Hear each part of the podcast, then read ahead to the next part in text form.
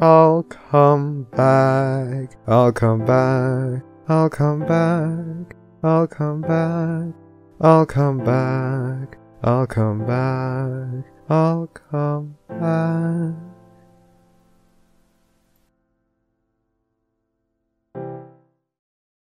What? California and broke, so now we're streaming out of Canada, and now it says it's working. Oh, there it is. Weird. So weird. So Came thank you, Canada. Canada. You can keep your milk Yes, though. thank you, Canada. It, it does appear to be working. It does appear to be Wonderful. working. We're back then, and everyone sounds good. Yeah, I, I, think, think, so. And uh, oh, so that's what I sound like coming out of the chat. I sound good.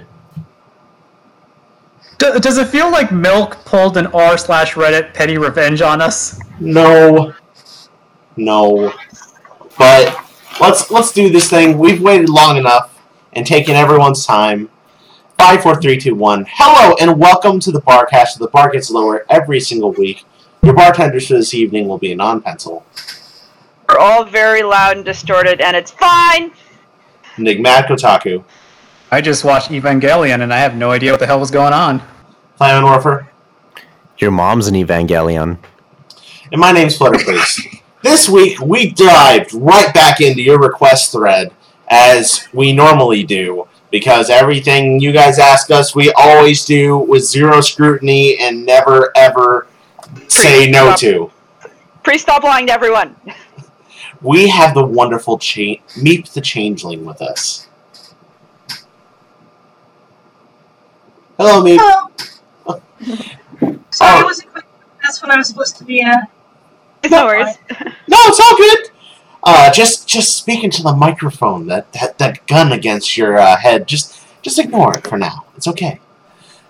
But but Creeping fast. Oh God. we are a for everyone who's tuning in for the very first time. We're a community oriented podcast where you request for the guests and you ask the questions and we make them miserable for two hours with your questions. Um, we have a lovely thread out on FimFiction where you can go out and ask quen- uh, questions. We're also asking live on Twitch, streaming live on Twitch right now, surprisingly, after hard times. Are you doing okay, Priest? No, I'm really not. I'm completely thrown off by all the stream shit. Anyway, Pencil's Okay. watching the chat. Pencil, what are we not talking about today? Ask for any newcomers who don't know this already. We ask that you post things in chat that do not have to do with anything to do with politics or religion. You're not going to ask exactly where Meep lives. She she's not required to tell you her social security number. None of that. So fuck off. Don't do that. But in the meantime, there is something we can do to interact with you guys. We gonna drink because here at the Barcast, We drink. yeah, we drink. So anytime you hear the word meep, which is gonna be a lot, anytime you hear that word, drink responsibly. Don't die. Don't go to the hospital again. You know who you are. It's true. Uh, is there anything that we've missed, Pencil? Um, I don't think so. Then we're gonna jump out of me being a completely hot mess and instead join okay. jump into the complete mess that is this cast with our very first question. Meep, who are you and what do you do in the fandom? I would probably describe myself best as a rather niche author. Uh, by which I mean I kind of focus on writing stories that are. Have you guys ever read like 1980s science fantasy adventure stories? That's kind of what I mostly go for, Yeah, and yeah. that's that's pretty much the entirety of my contributions to fandom.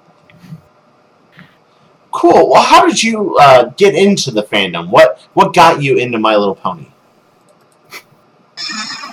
after resisting it because I watched G3 and G4 and not G4 sorry G3 and G2 and decided that well G1 was pretty cool when I was a kid everything that come after that was horrible a uh, temporary very temporary boyfriend of mine in college actually forced me to watch it otherwise I wouldn't get to do anything for the rest of the evening with him and it just so happened to be the Canterlot invasion episode and that was actually good which misled me into thinking that fourth generation had been re envisioned as an action show, although G.I. Joe or Transformers. So I went ahead and I watched the first episode, which, because Nightmare Moon two parter, kind of tricked me into thinking completely that it was an action oriented show. And then I get blindsided with everything but the opening and closing episodes of the season being slice of life. But it was funny slice of life, so eh, I watched it all anyways. Hooray! Hooray for being tricked into watching things. So, next, let's talk a little bit about like the community, the actual fandom itself. What what keeps you here? What's your favorite part? Is it the people in the community, the fanfics, cons, music, art? What keeps you here? Okay, that's a bit of a complicated question, but simple answer I'm here because there's a community that will actually respond to the things I do. That's the primary one for me. Um, a lot of the other places that I would try to post stories for or participate in events in previously, people would just ignore me in favor of other things, and that's fine, but when I posted my first ponyfic, people actually read it and commented on it, seemed to like it, and in general, it's, well, the title of the show is Friendship is Magic, and that's honestly kind of the reason I'm here still. All right, awesome. Then next, if if there's one thing you could say to the followers and fans that have been with you since day one, because you've been on the site for quite a long time, uh, what would you have to say for them? Thank you very much. You guys mean more to me than I believe it would be possible for me to actually explain. Although some of you already do know exactly what I mean by that. Aw, that's so sweet. Woo. Now then, it's time for the friendship breaker. That's it. We're jumping in. Who is best pony? Best pony is Trixie. That's it. We're done. Correct. And There has never been- fan. It's happening. There has never been a more right answer. All right. Oh, go ahead. go. Are you capable of displaying pictures uh, that are posted in the Discord on chat or in the stream? Uh, pictures in the stream. Yeah, like if I send a picture to Discord, can you put it on the stream? Oh yes, Yes, yes. As long as it as long as it is not pornography, we can share it. It is not pornography. What room should I post it to? Uh, behind the counter. Behind the counter? Okay. In the meantime, um, we have some questions from the chat before you go into the next ones, Priest. Okay, go for it. Trixie is best pony. and you have sound tiles. Oh my gosh, that's cool. Priest, y- you, there's another altar to rival, rival yours. Um, Priest, the questions from the chat consist of number one, drinking today. Meep, what kind of stuff do you like to drink? Uh, usually I will drink anything that's like sugar-free juice mix. At the moment, I am drinking some of my homebrewed Applejack. I do not recommend most people drink this because two shots would probably be bad. Understand why, but it still sounds tempting and I want it. It tastes delicious. I just made this particular batch way too strong. I think it's too strong, don't lie. Um, the other question we have is how many wedding rings can you fit on your penis? Oh no, man, that's an unusual one. Usually it's just how big is your penis, but apparently they wanted to know the size in wedding rings. I don't know if there's a standard size for ring band thickness, but I'm gonna go ahead and go with probably. I'd probably say 87, given what I've seen. Whoa. You are gonna be you are gonna be breaking so many collars. Okay, thank you for that. Any more from the chat pencil before we move on? That is all for now. Yeah, just for now. All right. Then let's jump out to the thread on FimFiction because, oh my gosh, we have a huge thread, and so many of your followers have turned out to give us one heck of a cast. Let's start right at the top with Moose Tasm. Number one, do, would you consider Equestria a vacation spot or a permanent residence? Ooh, are we talking canon default Equestria or any of the variants the fandom has created over the years? Because I, I think I'd go insane living in an actual kids show. See, I always think it's the actual kids show, but man, that that would be interesting. I don't. I, then again, I don't know if many people would want to do uh, uh, Fallout Equestria. You know, live there as opposed to like the actual kids show. Speak for yourself. But uh, plenty of people have tried to create just a realistic world version of the show, taking on the basic premises, and that I would absolutely move to. For the for the horsey uh, brothels, right? Well, that, and there's also like the major problem of I like violent video games, and if I was living in a actual kids show, I wouldn't be able to see them. I could probably play them, but somehow my vision would just like warp 90 degrees, so I wouldn't see the monitor. I'd see the side of the monitor, all the camera. You know that cartoony censorship junk. Uh It would drive me insane if it was a real forced reality. Totally fair.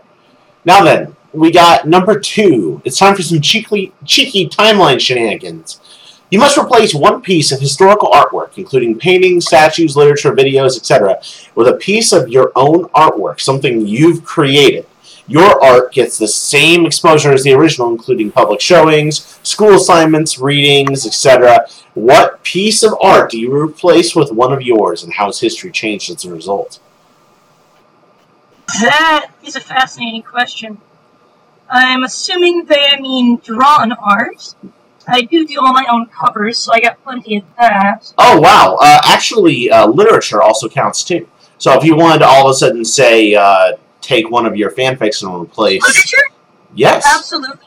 I would take the story A Queen is Dead and replace it with The Taming of the Shrew in a heartbeat. the Taming of the Shrew. Yes. Oh, nice. Jesus. Hey, that would take a terrible Shakespeare play and replace it with something at least passably okay. Oh wow! Yeah, I mean, you're not wrong. But I'm sure there's a lot of Shakespeare majors that would love to uh, uh, fight you on that.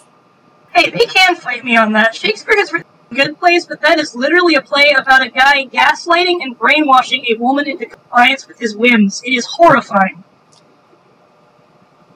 Fair enough. Now then, number three.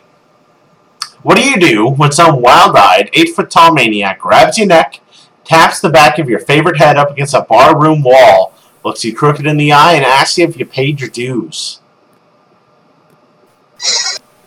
I would probably put on my best cheesy uh, porn voice and ask him what dues he meant. Oh, Jesus Christ, that went weird in a hurry. Good. one of Good. the, You're gonna fit in here. You're gonna fit in here. one of these days, someone's gonna get Moose's reference, and it's gonna be a, the best day for him. I think they did last week. Did. Um, narrator pony uh, was just like, yeah, sure, checks in the mail. With uh, which I think is actually what he said in the movie, but I'm not sure if it was coincidence or not. Oh my gosh. Now then, we're up. Phasm, new question, please. Go on. Terry the Human is up next. Number one, what is your favorite and least favorite MLP episode? Oh boy, now I get to remember episode names. Uh, You can just say that one where, and we'll try to fill in the blank. Yeah. the absolute favorite episode of mine is the one Twilight winds up actually fighting T-Rex because having everything go Dragon Ball Z was a complete and total and welcome surprise. Yeah. I Favorite agree. is the one I stopped watching the show for, which will be the season five finale. Uh, that was Starlight Glimmer, wasn't it? Yes, that was. Her getting a face turn is beyond unacceptable. So you want the you want the death penalty for all the villains, correct? No, not for all the villains. Ideally, the villains get away and can come back to be repeat villains. That makes for a much more entertaining story than just heroes win, villains are reformed, or heroes win and villains are dead. I think that makes sense. Alright, then number two. What is your favorite memory as a brony? Oh boy, favorite memory as a bro. Um, probably that time I got to sit in with a group of people who were just trying to figure out a map of Ponyville, and everyone was completely serious in the attempt. Like it wasn't just like let's do this for a lull. It was no, let's actually figure out what this town looks like based on all of the episodes and all these screenshots that we have. And that was just fun. I really love world building. Cool. Uh, the number three. Which character do you think is worse? Uh, you obviously stopped watching the show, so we'll have to just see the best we can do here. Uh, Zephyr Breeze, Fluttershy's brother, or Spoiled Rich, uh, Filthy Rich's wife. I'm aware of both those characters. I have seen a few isolated episodes and clips, and of course, people talk about everything. Uh, Zephyr is just a guy, really. I mean, yeah, he has a lot of personal problems and a lot of things, ways he could grow as a person. That said, he's just a little bit lazy and kind of a dick. That's not a big deal. Now, Filthy's wife and Diamond's mom, on the other hand, reminds me of my stepmother, who is literally Disney evil. So, yeah, she gets that point on this one. Yikes. So spoiled spoiled rich is getting the death penalty then, right? No. No. Uh, death penalty shouldn't be for being an asshole. It's true. I I don't- mean, Listen to feel I'm angry and ranting about stuff.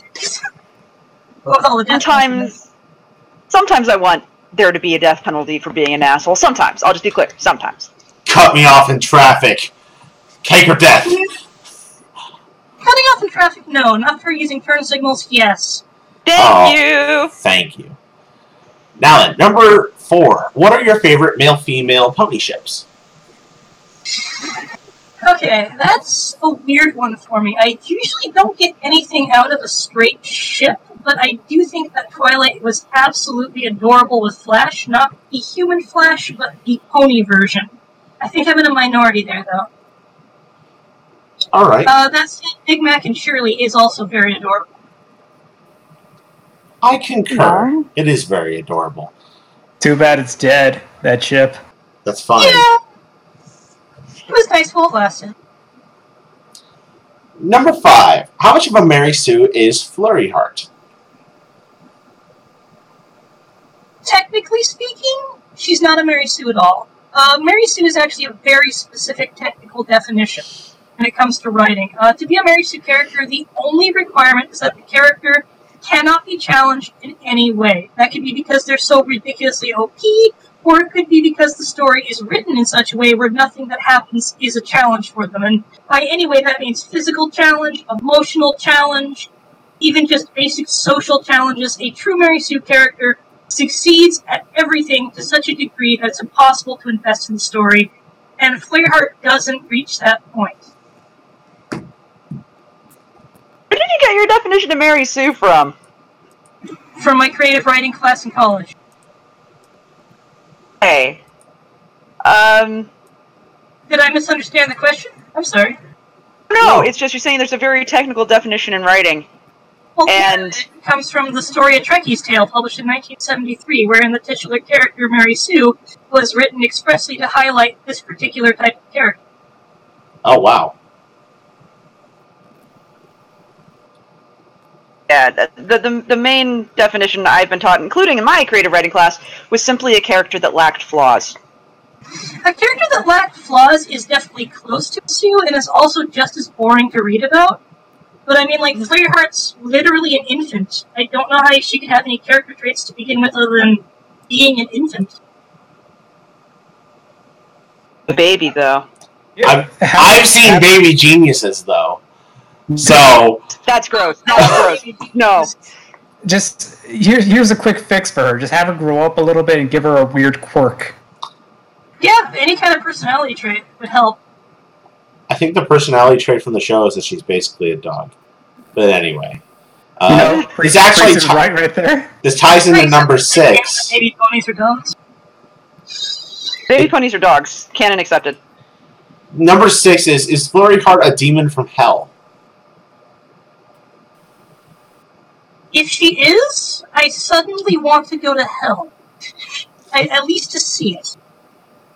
You say, like, you like the baby? Well, no, but if hell is like a riot of colors and overly cute saccharine, that would be worth at least briefly seeing before fleeing in terror. Fair enough. Okay, fair enough. I agree with that. Just just be aware that one flurry heart crying was enough to shatter Crystal. It's true. Oh god, that's right. That was a thing, wasn't it? Yes. It probably shatter your eardrums. Well, we also saw the Cake Twins having like magical surges that gave them abilities much beyond what you'd assume an infant to be capable of. So presumably that's just her doing the alicorn scale equivalent. Wait, are you saying she was crying in Canterlot voice? That would make sense. This is a new headcanon for me. Now then, number seven. Which is the better fanfiction story? My Little Dashie or Cupcakes? I haven't actually read either of those. I'm very much aware of Cupcakes. I am not aware of My Little Dashie other than it's one of the first uh, human adopts pony stories. So unfortunately, I can't answer that one properly because of that. Oh my goodness. It's a, it's a very rare day that we get someone who hasn't read My Little Dashie, so it's this is a very unique treat for us. I will actually unironically say go read it. You've re- well the, the How fact long that is you it's how long is it? It's it's short. It's like three thousand words. It's I know it's like I'll get done in two minutes. it's like a Uh, twenty. Okay, is that about right? Rob Cakeran, yeah, Uh, published October 25th, 2011. yeah, it sounds right. Okay, cool. Yeah, it's it's not very long. It's I mean it's got what five million re- five million reads something like that. Before uh, you do 127,697. Holy shit! Jesus Christ. before you do anything, Meep, just be aware that the fact that you have not read it returns some faith in humanity to him. I see. He hates that everyone loves and knows that story, which is why we all tell people to go to his page all the time and tell him how much that they loved that story, which is something that you should all do right now. Everyone in the chat, go to Rob Cakeran's page. Go, do it. Ruin his life. Number eight. Do you like ponies that have freckles? Meep. Absolutely. The more design features that you get to see on them, the better, up to a logical point. But when every single pony is quite clearly differentiated only by the shade of color, not even like their body shape or anything, it does make things a little bit odd. Oh, So, if you want to make everyone more of an individual, just go around scarring them for life. Look at a freckle gun and apply it. I I am in favor of the freckle gun. This sounds this sounds. Oh, it's basically Adorable. tattoos. Yes. The freckle gun sounds like a shotgun. Well, it'd have to be. Freckles are never singular. It's singular, it's a beauty mark. Yes. That's true. Number nine. If you were an Equestria, who would you befriend if you were a pony? I'd have immediately have to go try to befriend Trixie. Totally, totally fair. But I believe the question was really about the main six. In terms of the main six, I think the only one I'd really truly be able to get along with is Dash, because she doesn't seem to mind if people aren't into the same sports or activities as her. She'll still hang out and do stuff with them as long as you agree she's awesome. And she can apparently hit Mach 5.5, so anyone who thinks she isn't awesome is just wrong. I would almost certainly get along with Twilight because of my reading speed and my love of reading, but then we'd eventually find some kind of weird niche thing about reading that we'd both like, but on the opposite ends of the spectrum and probably become bitter rivals over that. So yeah, probably I'll be Dash from the main six and I could really be friends. It sounds like you and Twilight are going to get into an argument over the Oxford comma. We definitely would. And uh yeah, My Little Dashie, eh, the dialogue's written okay in some places, the narrative's fine, but it doesn't really reach out to grab me. Fair enough. Now then, number ten. Uh, what do you think of this baby pony foal, and would you adopt him? Picture and behind the counter. Adorable, absolutely. Awesome. Alex underscore is up next, our resident intern. Thank you, Alex, for posting links. Please keep doing it, or else Pencil will kill you and fire you again. It's true. I will. Number one, where do you keep your taskbar on your computer?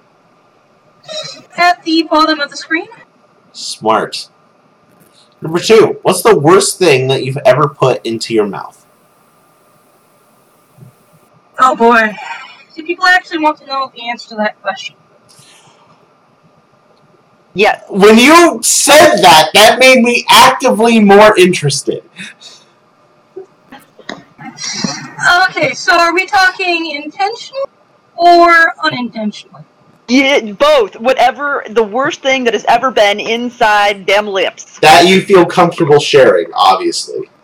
I told everyone this was completely open book, so uh, guess I'm gonna share everything. Okay, intentionally, the worst thing that I have put into my mouth was an attempt at brewing a ginger beer that went horribly wrong. And by Oof. horribly wrong, uh, this had the rough texture of sludge, even though it looked liquidy. It burned like a very strong shot of uh, like moonshine if it had grain alcohol. Oh no. But rather than having the alcohol taste, it had the distinct taste of just burnt and charred grease. And that was one of the worst things I ever intentionally put in my mouth. The worst thing that's unintentionally been in my mouth involves me working on some plumbing at a house I was helping to rebuild. And it was not human waste. Oh. It was some kind of just decayed mass of gross filth that had built up between the walls of a house for God knows how long. So, assumably, this was a slurry made from dead insects, maybe dead rodents, uh, rotting timber, various lacquer, and other chemical components. And at the exact moment I removed my respirator to go ahead and wipe the sweat off the area around my mouth because it was about 150 degrees that day, this stuff decides to drip down and miss the funnel that had been made out of foil and stuff to direct it away from the work site and goes right into my mouth. oh. I And I was horrified. vomiting for the rest of the day, pretty much. Sorry. That is literally the worst thing I've ever heard someone accidentally get in their mouth. I am so sorry for you. It's okay. It's been uh, years since then, and I've pretty much forgotten the exact goodness of how it tasted. How many I- I calories was it? Wow. I don't know enough chemistry to answer that question. Sorry. Number three. What's one thing you want to do before you die? I want to go to space at some point. Dude, yes. Pretty cool. Low Earth orbit, high Earth orbit, proper space. It's all good. Just space at some point. Now, number four. Vegetables? Absolutely not. I agree. Vegetables ever? I haven't eaten a single vegetable in 15 years, and I don't plan on breaking that. Even tomato? But tomato's a fruit. But even even tomato. Just, you know. Uh, I would eat tomato in sauce form, and that's about it. It's an artistic thing for me. I really can't handle the texture of vegetables, and I, for some reason, cannot taste them. So suddenly my mouth will just be full of this weird alien texture, and also a crunch noise, which makes me think I've bitten into an insect, and it's just a horrible thing, so I don't eat them. Okay. You know, m- meat might be onto something because everyone who's eaten vegetables died. This is true. You are very wise. Enigma, I need to feed you more vegetables then. Enigma's making the poor mistake of going to Pencil's place when sh- when she's cooking, so it's time for a vegetable feast. Gonna do it! Number five. Meep, would you sex a Pokemon? And don't, and uh, it can be any gender, obviously. Okay, so the answer to that is probably going to make it sound horrible because it's yes, but this is all based on the context that in the Pokemon world, it's very clear that humans are also Pokemon. And if you read any of the library books in the game, which I did because I'm a dork and preferred the world building to the grinding, it, um, there's actually cultural traditions of humans in canon marrying Pokemon. And frankly, Gardevoir is pretty beautiful. So, Dude, yes! Yes! Oh, I don't know. I feel like you're gonna you're gonna deal with weird Pokemon genitalia. I, for one, appreciate all the porn made of Gardevoir. Pen- Pencil, can Meep stay? Can she stay? She can stay, but you guys are gonna have to go fuck Pokemon together because that, that's not my bag. Can we choose which Pokemon? Dibs on Lucario. Oh my god! Alright, okay, as moving. long as it passes the Captain Jack test, It's true. Looking at I'm guys, all I'm, it. I'm I'm looking over at the dragon types. We're going now to perpetually confuse. Hold on, hold on, hold on. The the Jack test. Do you mean Captain Jack Harkness? Just to be clear. yeah, the Captain Jack Harkness test. The Jack test. Wanted to clarify. TLDR, does it have human intelligence or greater? Can it talk or otherwise communicate with language? And is it of sexual maturity species? The answer to all three is yes, you can fuck it. Total. I also want to say that apparently our chat would pay to see Enigma get fucked by a Grimer. Grimer? No, no. Just standard ooze and slime stuff, that'd be fine. Plus, it's poison. I'll die. Or okay, now I want to pay for this. Literally everything is poison, it just depends on dose. Go drink seven gallons of water and see what happens. It's true. Perpetually Confused is up next and asks, why do we bake cookies but cook bacon? Because language is dumb. Agreed. Uh, number two is, are you scaring the little girl? I don't know. I think we need to have the nostalgia clear to play that clip like seven different times to be sure. Number three, I lost my remote. Do you know where it is? Uh, I'm pretty sure it's somewhere in Galactic Sector ZZ9 Plural Z Alpha. Good luck getting it back, bud. Number four, penis? Sure. And number five, do you have a question? A question for myself. Um, Yeah, let's do that. hmm. I have lots of questions for myself. I really can't pick, so I'm just gonna go with what is love, and the answer to that is the song by Hadaway.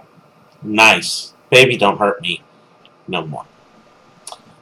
Fennec is up next, saying, apparently I do questions now. Fen Fen, welcome to the herd. Number one, why a changeling avatar, me? Okay, uh, surprisingly, that's actually a personal question, but open book. Um, I really liked Changelings from the initial time I saw them because they really kind of match up really well with uh, the exact person I am. At the time I got introduced to MLP, I was just coming out of a suicidal state. Like, I just had that kind of fixed up and was pretty solid at that point. And the idea of an actual creature that is a interesting modern spin on one of my favorite pieces of Irish mythology that literally is only alive because it is able to get, uh, get love from other people really appealed to me on a base level. That's why. Hmm. But how do you feel about the new changelings? Oh god, the new changelings. Um, let me More about them later. the appropriate response. Uh, Trust me, Oh, trust me. We're going to talk a lot about burn in them. holy fire! You can stay. Number two, would you ever consider doing smut like the other sinful brony authors? Oh, I've actually written my fair amount of clop and smut. I just haven't posted. Uh, I was kind of turned off doing that when I was writing my story across the sea of time, and somebody decided to ask me to include underage cannibalistic necrophilia, and that Whoa! scared me off publicly doing any kind of adult content for MLP. Yeah, that's a big jump right there. Yeah, I it's somewhere in my PMs. I could dig it up if I really cared, but I don't. I write some fucked up shit, let's be clear. But it, no one's ever asked me to write anything quite that specifically awful. Yeah, see, I don't really kink shame. Whatever you're into, fine, especially if it's fictional. But that got to me. Like, if what I was doing at that point in time was attracting that kind of people, I stopped. I understand. I understand. So, d- when they asked of this, did they ask with this with original characters or was it canon characters? Oh, they asked for the CMC actually. Oh, Oh, Wow. Yeah, oh, we're gonna hop off that hot hot potato there and uh, go to number three. If you went to Equestria by chance and maybe subtle manipulation by certain interested parties, ended up meeting Queen Chrysalis or maybe King Thorax or Pharynx, all alone in a secluded area. Pharynx. No, Well- no. Say the name right, priest. Pharynx? Pharynx. Go on. Pharynx? Pharynx. Pharynx. Okay, I got it right the second time. It's not Pharynx. All alone in a secluded area, what would you do with them, Meep? Okay, well, Chrysalis is only guilty of being a ruler of a kingdom in a famine and not being able to actually farm the resource her her community uses as food, so I'd probably just ask if she solved that problem for her nation. Uh, Thorax is an annoying little idealist who I'd probably want to punch, but I don't think I actually would because he's a wizard and could probably throw me into space. That's probably about it. Cool. Uh, number four. If you had the chance to willingly become a changeling for a day, uh, would you? And if Oh, if absolutely. and if so, how do you think your day would go? Um, my day would be pretty interesting. I'd spend it trying out just all different shapes and types of anatomies. I'd probably work out a D100 chart to just start rolling random features to try and enjoy. It'd be fun, like getting a thousand dollar shopping spree for new wardrobes. Awesome. Then uh, number five. Would you betray humanity for the sake of the hive? Hmm, that really depends on your definition of humanity. A lot of people hold the definition of humanity that anything that is like a human counts as a human. So, by their definition, ponies would technically count as a part of humanity, even though they're not the species Homo sapiens sapiens. And I kind of agree with that, so I don't think I actually could betray humanity, but in the if I would screw over the entire human race for the sake of changelings, maybe. It really depends on the situation. It checks out. A well thought out answer. Uh, given six hours, three large lollipops, the one with the gum in the middle, of course, and a bag of chips, how many changelings could you convert to the side of good and honor, and how? Well, it's not much time, half what I usually do in using that method, but I think I might be able to get one or two if I was able to really focus in on specific individuals.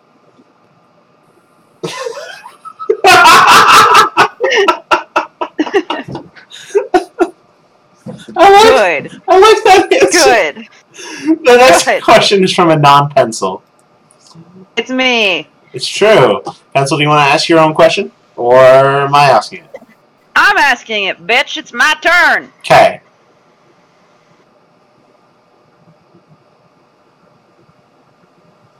Yep, are you there? Yeah, here. You cut out. Meep. I cut out. Probably. That's uh, Um, you cut out, not me. Yes, I got that. So, Meep, how do you manage to do so many multiple chapter stories and actually finish them? Okay, the finishing is definitely hard. It takes a lot of willpower to actually sit through and go through all of it, especially because after thinking about it and playing it through in my own brain, I kind of feel like it's done. Um, in short, I have a lot of time. I am on disability, so I don't have a job to go to. I'm pretty introverted, so I don't have friends I go to. I'm essentially here all the time, and I have a lot of time to just think and pretend. And that also translates to a lot of time to work and write. And if I'm in a good mental space at the moment, which uh, sadly doesn't happen too often, I can literally spend the entirety of the day from when I wake up to when I go to bed doing literally nothing but writing and occasionally taking a break to eat. And that's how I'm able to get so much out in such short of a time. Uh, but the actually sticking with a story for that long is pretty much because the only dream I have, what I can be as a person, is to be an author, like with actual proper books published and all that kind of stuff. Like, uh, I was really trying to be an astronaut, but that fell through. I wanted to, after that, be asked astronaut, being a teacher, but that also fell through for a separate reason. Namely, I realized that, uh, no, being a teacher in college still wouldn't be good because no, college kids are still kids. And in short, I just really had the time and the motivation to sit down and just do it. It does take a lot of willpower on top of that, though. Well, we applaud you still for being able to muscle through it because finishing stories as long as yours is not always a very easy task. No. No, most of mine are about the length of a proper published novel, some even twice that. Current one's getting to be about three times the length that a publisher would accept from a first-time author, too. So, Yeah, priest. You should really take some advice on this, priest. On getting your bigger stories finished finally after like five years, priest. Oh come on, five years? You, you can find time in five years to write 100,000 words. Come on. Yeah, priest. I feel a little ganged up here. I, I fine. I'll I'll find some time in my office to write some love stories. How's that sound, Where? All right, Uh, finish it. all right. Mugany is up next, and let's go. Number one, Uwu. Indeed. Number two, Uwu. Agreed. Number three, Uwu. Mm, that one I'm afraid I can't stand. Number four, Uwu. This has to be a reference to something? I don't No, know. it's just a stupid internet thing. I'm skipping number five. Here we go. Now we're off to we're off to Seton, who is up next. Number one. What is your favorite meal, snack, or food stuff that's really unhealthy, but it's just so good? Ah, that would be the um, sausage and egg McMuffin. It's not even good for you if you make it in your own house from fresh ingredients. It's amazingly delicious, though. Sounds amazing. Uh, number two. What is the biggest or weirdest fear that you have that you're willing to share?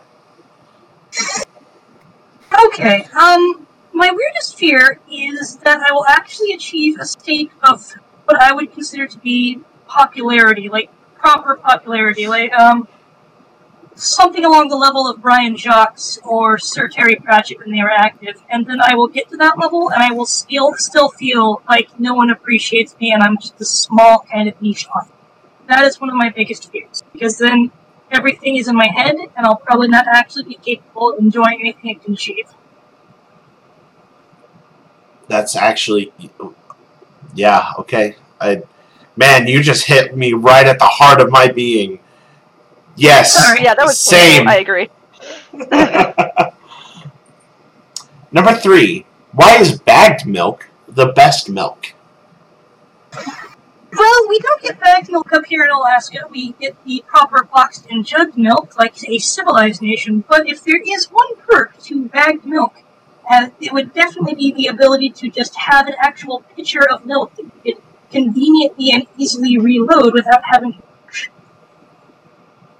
I think that's a very, very fair answer, and also a snide shot at Canadians. I like you. Yeah, it's the friendly rivalry.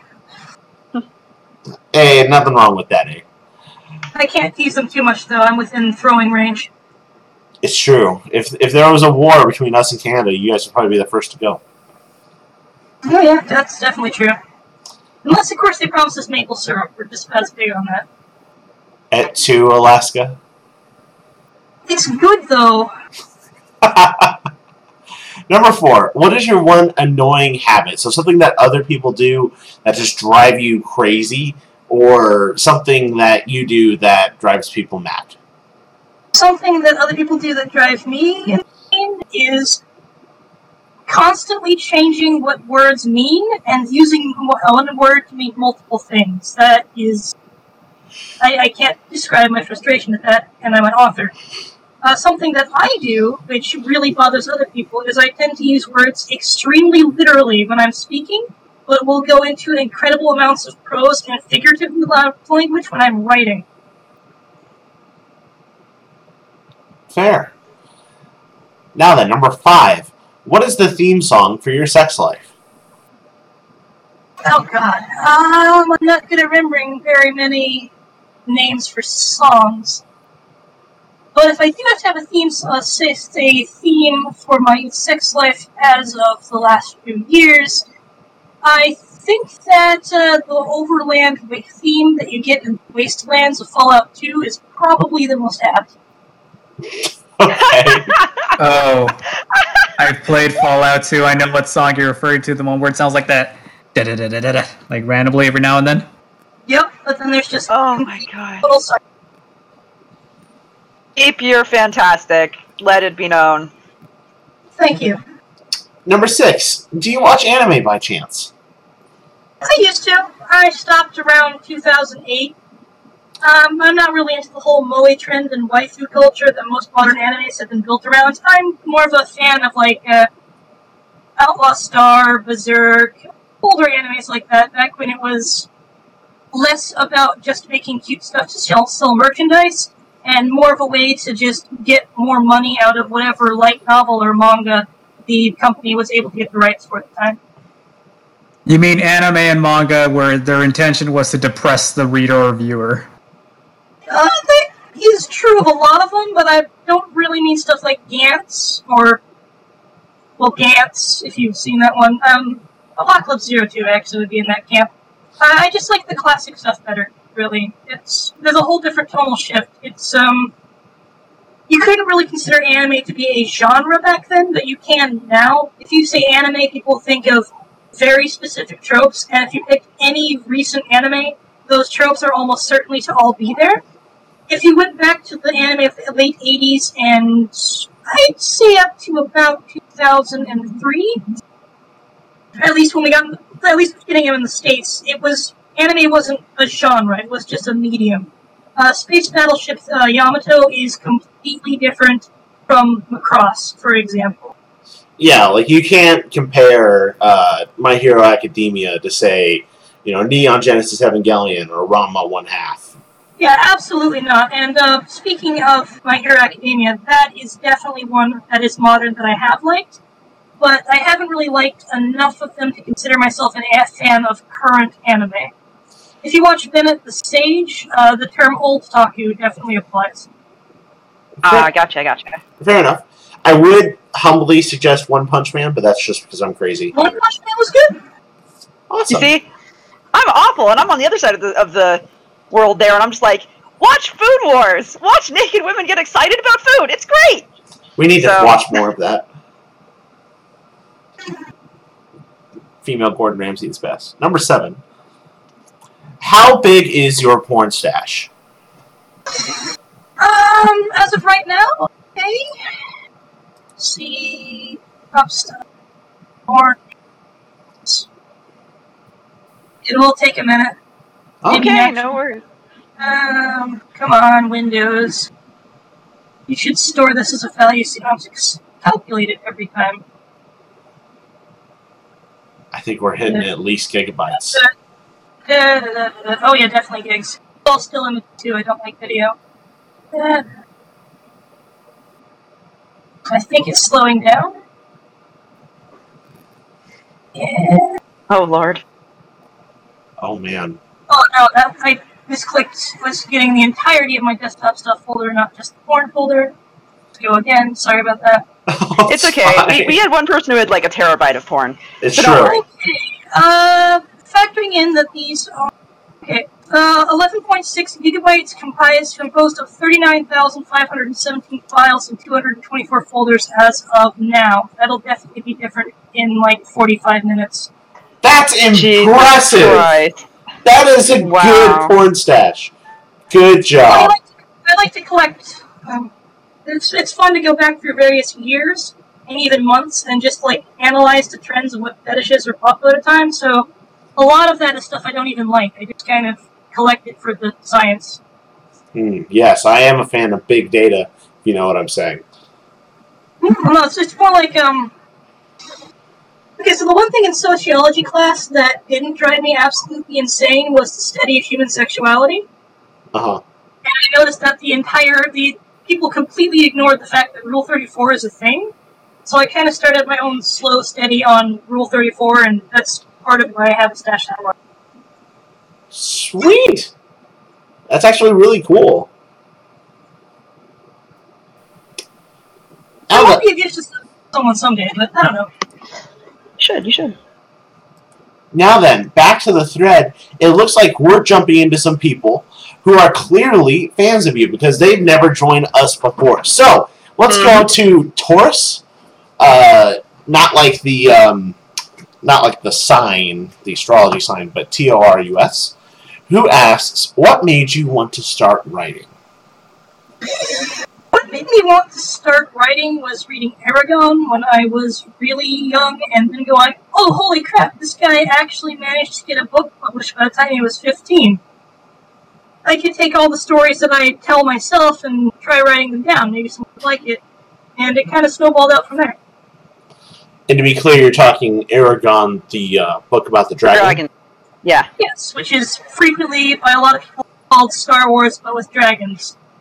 I would submit that not Star Wars but with dragons, but if it was, that would be a better version of Star Wars because Star Wars is so a fantasy story masquerading as sci-fi that it's painful at times. Fair enough. Now then, we're going to Mustang Drew 4, who has a nice a unicorn stallion picture. Looks like he's a blacksmith. Number one, what first inspired you to start writing fiction? Okay, we just covered that. Number two, what is your favorite book? My favorite book of all time is on my shelf up here. It is The Forges of Mars. Kind of cheating because it's a collection of three stories from the Warhammer 40k universe, but it's a trilogy made into a book. It is essentially just a story detailing the lives of the Adeptus individuals serving aboard the ARC ship uh, Serpentia, and it's an amazing read that is just I like it mostly because of the way it presents lore building. I'm not exactly a fan of Grimdark, but when it comes to 40k, I like it because it reads more like a parody of Grimdark, even though it invented the term Grimdark. Fair enough. Uh, well, then we'll have to see if your uh, your answer changes at all here. With what is your favorite book series? Okay, my favorite book series is different. That is Animorphs. Dwarfs! Oh my god, I had forgotten about that until like this minute. Oh my goodness. Have you read all of it? it? is I have read all of it, yes. I've also read Neomorphs, which is a much better ending to the series. Interesting.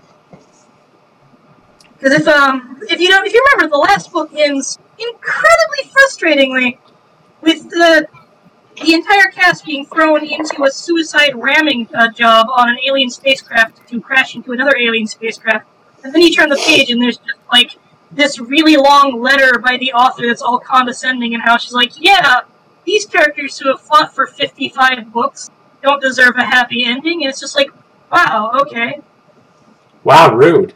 Is that how it actually it was weird. ends? I, I remember that. Actually ends. And she doesn't. She didn't even write most of the series. Most of it was ghostwritten. Like seriously, seventy percent are all ghostwritten. And the ghostwriter team was pissed with how she came in to end it. Wow. Me, my favorites from the series are probably not directly in the series. I fell in love with the Andalite Chronicles like really hard when I was younger. Yeah, that was great. Okay, sorry, sorry to rant. No, no, no, that's fine. Andalite Chronicles was awesome. Talk about that in detail later. If you want. Oh. Speaking of being upset at how it ended, hey, pencil, But knock knock.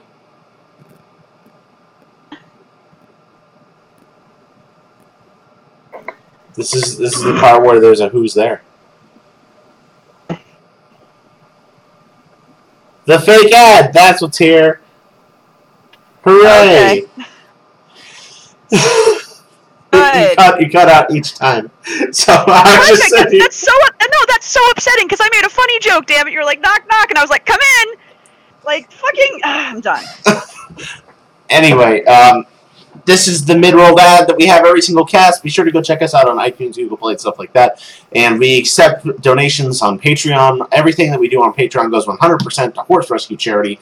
We are supporting a horse named Little Bit out in uh, California uh, by the name of Little Bit. We earn just enough money every single month to be able to afford to keep him fed. But we're also trying to raise just a little bit more money every single month so that he can regularly see a doctor, get his hoof, uh, his uh, horseshoes changed, and teeth cleaned, all those sorts of things. So if you want to support what we do and actually help us create some good in this world, I don't know, man, like whatever.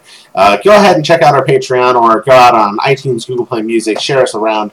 We also have all sorts of stuff out there with. Um, uh, like interviewing people from the show, like Maurice LaMarche and Bill Newton, and also con coverage. So, anyway, let's get back on to what we're here for. Me, we've got another question for you, all sorts of questions. Oh my gosh, we're not even halfway through this list. Um, of all the stories you created, which one do you like the most?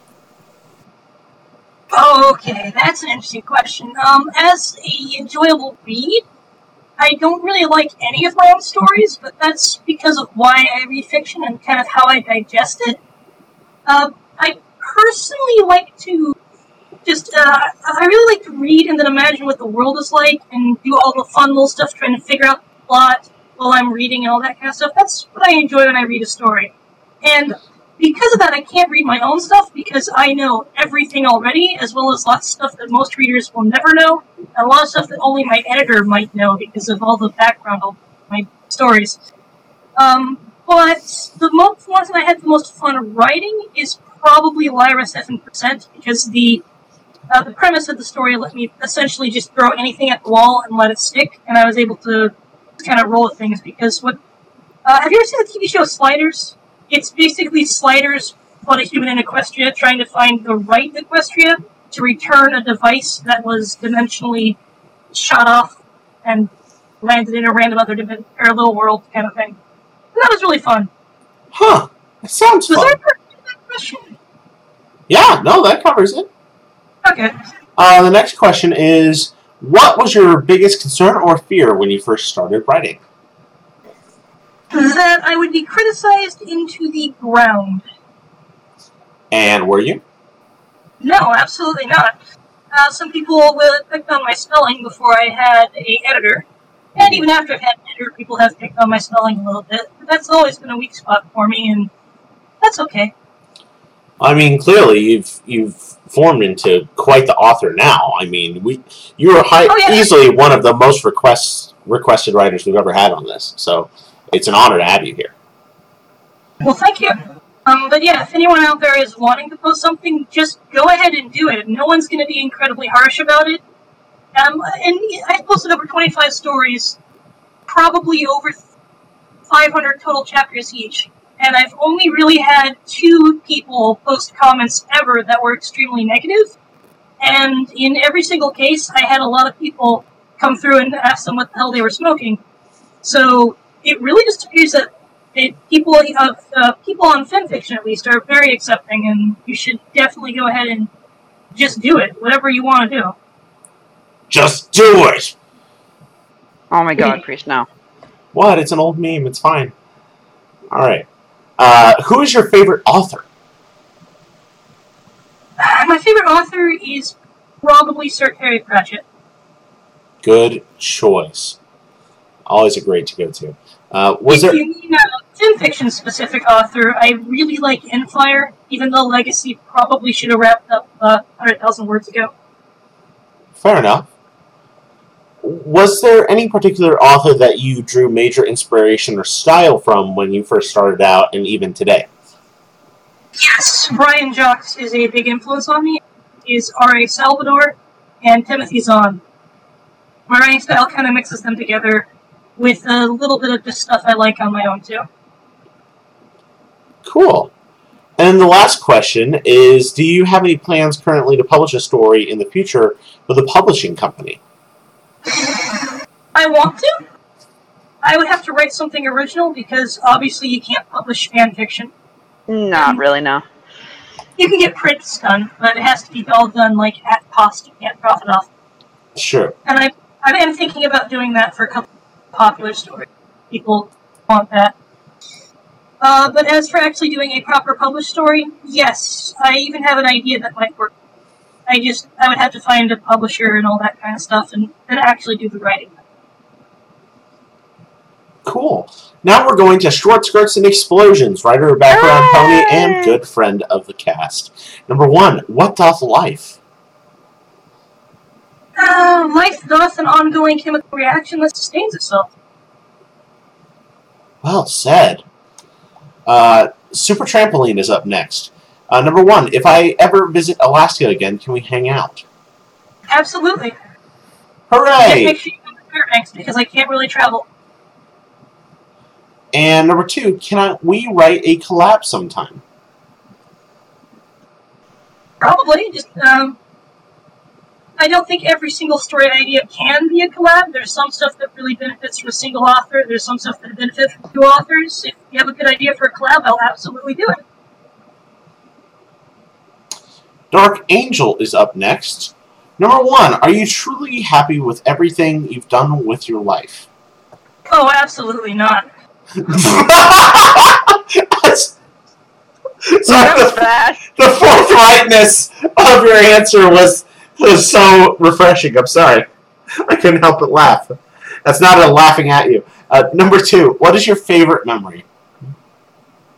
My favorite memory is probably from when I woke up a few months after getting dumped at my grandparents' ranch for a while and realized that I actually would be able to get to be the kid who had a pony for a while. Reality then set in. oh man, they are hard to care for. they are hard. They are hard to care for. Yeah, you mentioned you guys are taking care of a pony and getting it shoot and everything, and that's great. A lot of people don't know just how often they really should be reshooting a horse. It's No, often. yeah, Yeah. Yeah. yeah. Their their nails are no joke. And their feet need to be cleaned daily. Yeah, Like, I am legit confused that we haven't in canon just seen like street side uh, hoof trimmers or some kind of like profession equivalent to a shoe shiner. A, a farrier shop, you know, like have them go all out. Then again, they don't seem to wear shoes until they leave tracks. Then they leave horseshoe marks. It, it's weird. but they also wear like shoes to the gala. It's weird. Yeah. Number Then three. again, non-human civilization should be weird. Sure. Number three. What is one website you visit frequently? Um, between YouTube and FimFic, ninety-nine percent of my internet use. Number four. Yes or no?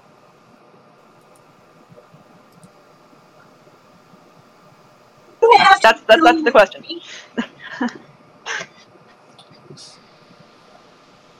I think you uh, talked over me, but I didn't catch what. I'm sorry, my bad. And uh, as for an answer, I'm probably gonna have to go with maybe. Maybe. I like it. Maybe. Number five. What is one world you would want to live in? A world I would want to live in, or a world I wouldn't. Would. Would want to live in. So, like the Harry Potter world, or uh, clearly not Something Star like that. Wars. Well, the Star Wars world would be fascinating to live in, personally, but I really have to go with Star Trek over Star Wars in terms of just a place to live in as a civilian. Are you a Star Trek fan? Definitely wa- a Star Trek fan of certain series, not the overall meta series. Pencil? Major question. Major question. It's Who all is best you. captain? Who is best captain? Ah, Best captain has to be Picard. You can you can stay. We're fine. We're friends now. You're good. And number That said, my favorite series is Voyager. Ass. Same. Okay, we're good. Hashtag besties. Number six. Why do you hide inside these walls? Because having to deal with the constant social situations of hundreds of people around me at all times is terrifying. People suck. I get it. Dash Loon is up next. Number one. If you could, would you? Probably. Number two. Over the years, you've ran many campaigns. Which would you say is your favorite? And which system was it running? My absolute favorite campaign, the self-titled uh, Knights of the Emerald Shards. It was run on a combination of Pathfinder and 3.5 D&D, which um, with Pathfinder as the core and a few D&D's 3.5 splat books. It was the saga of a saga of a young elven woman who was transmuted into a kobold, a, a sorcerer who accidentally turned himself into a house cat permanently, and a random kind of just uh Okay, this is an actual D&D species from the Forgotten Realms setting. I forget the name, but essentially they're an anthropomorphic squirrel that's about two feet tall. And these three individuals set out to essentially just do standard adventuring affairs and managed to actually kill the avatar of Asmodeus when he popped up as part of a cult's end the world thing. And therein doing, both this uh, became the world's greatest champions and the, all simultaneously the best, the biggest threat to the world, which they were completely unaware of for approximately a year and a half before the campaign finally had enough wisdom to realize that they hadn't actually beaten the Avatar of Asmodeus. They had just rolled right into the like Overlord of Hell's plan here. Wow. I think I read that somewhere. As like a story, I'm not sure. that's amazing. Now at number three, what Redwall story is the first, or at least the one to jump into the series with? The first Redwall story out there, period, is Lord Brocktree, but it doesn't matter if you follow the saga chronologically or not. Every story is self-contained, even though they do happen as a specific sequence of time. There are only three direct sequels in the 23 long book series, so you can pick up absolutely anyone and just go with it. I recommend personally Martin the Warrior and Marlfox as two pretty good ones, but they're all basically great. Brian Jacques, he's amazing. Cool. Uh, number four from Dash Loon. Are you regretting the decision to join this?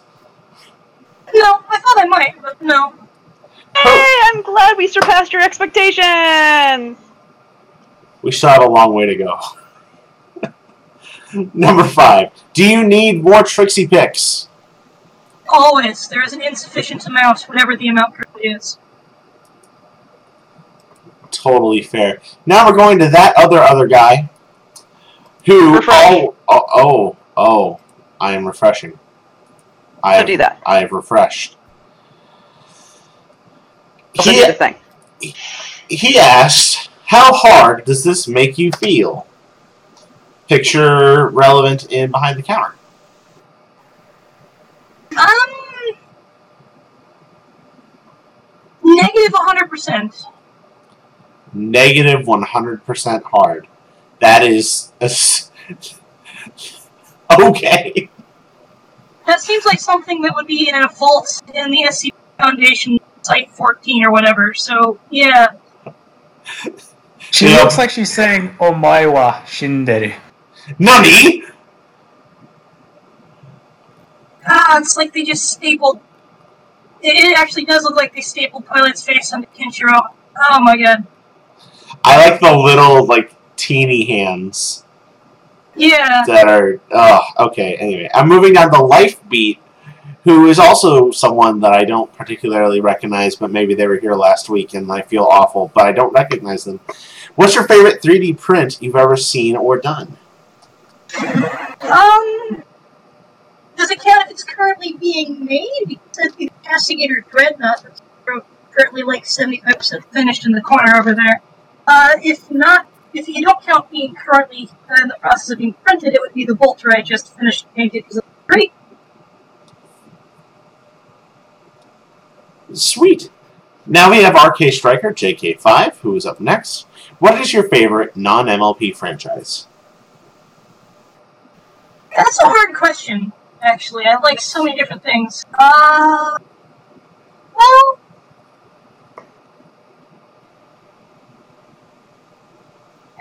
I'm gonna have to go with Danny Phantom.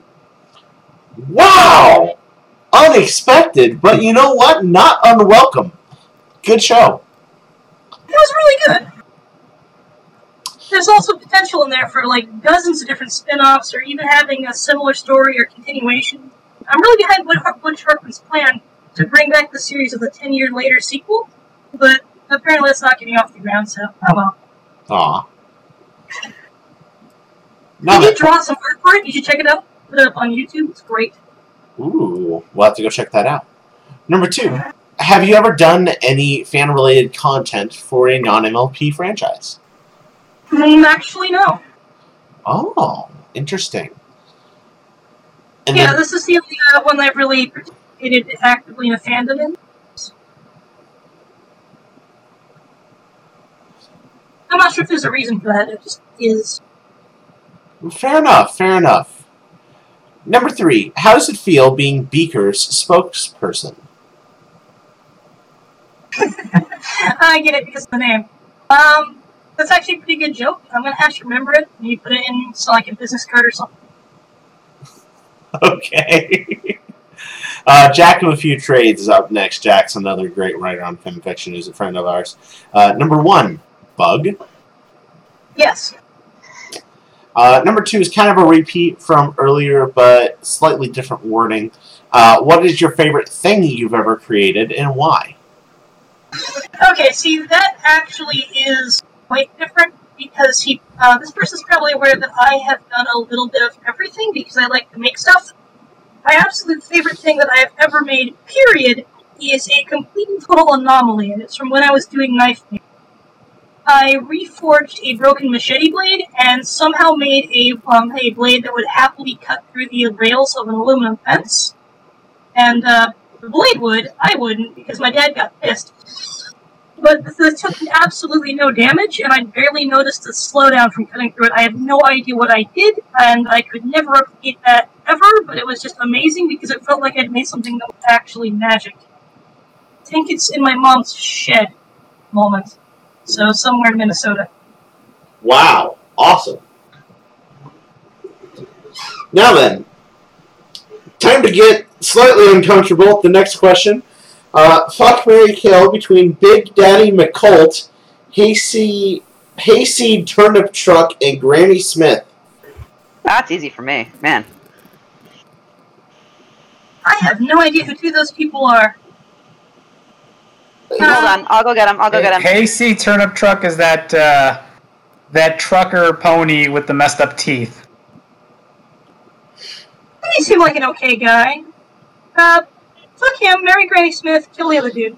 The dude is the father of the two, uh, of one of the two families that was feuding in the Hayfields and the McColts Oh, was he the tiny one? with the beard. The tiny one with the beard. Yeah. Okay. I There we got you. go. I got you. Jammers. And uh, behind the counter. And behind the counter. Oh God, never mind. I don't got you. That is a giant address I don't want. All right. At instant regret. We're going to Jammer now. Uh, he starts out by asking, "So has the cast been nice to you so far?" Yes!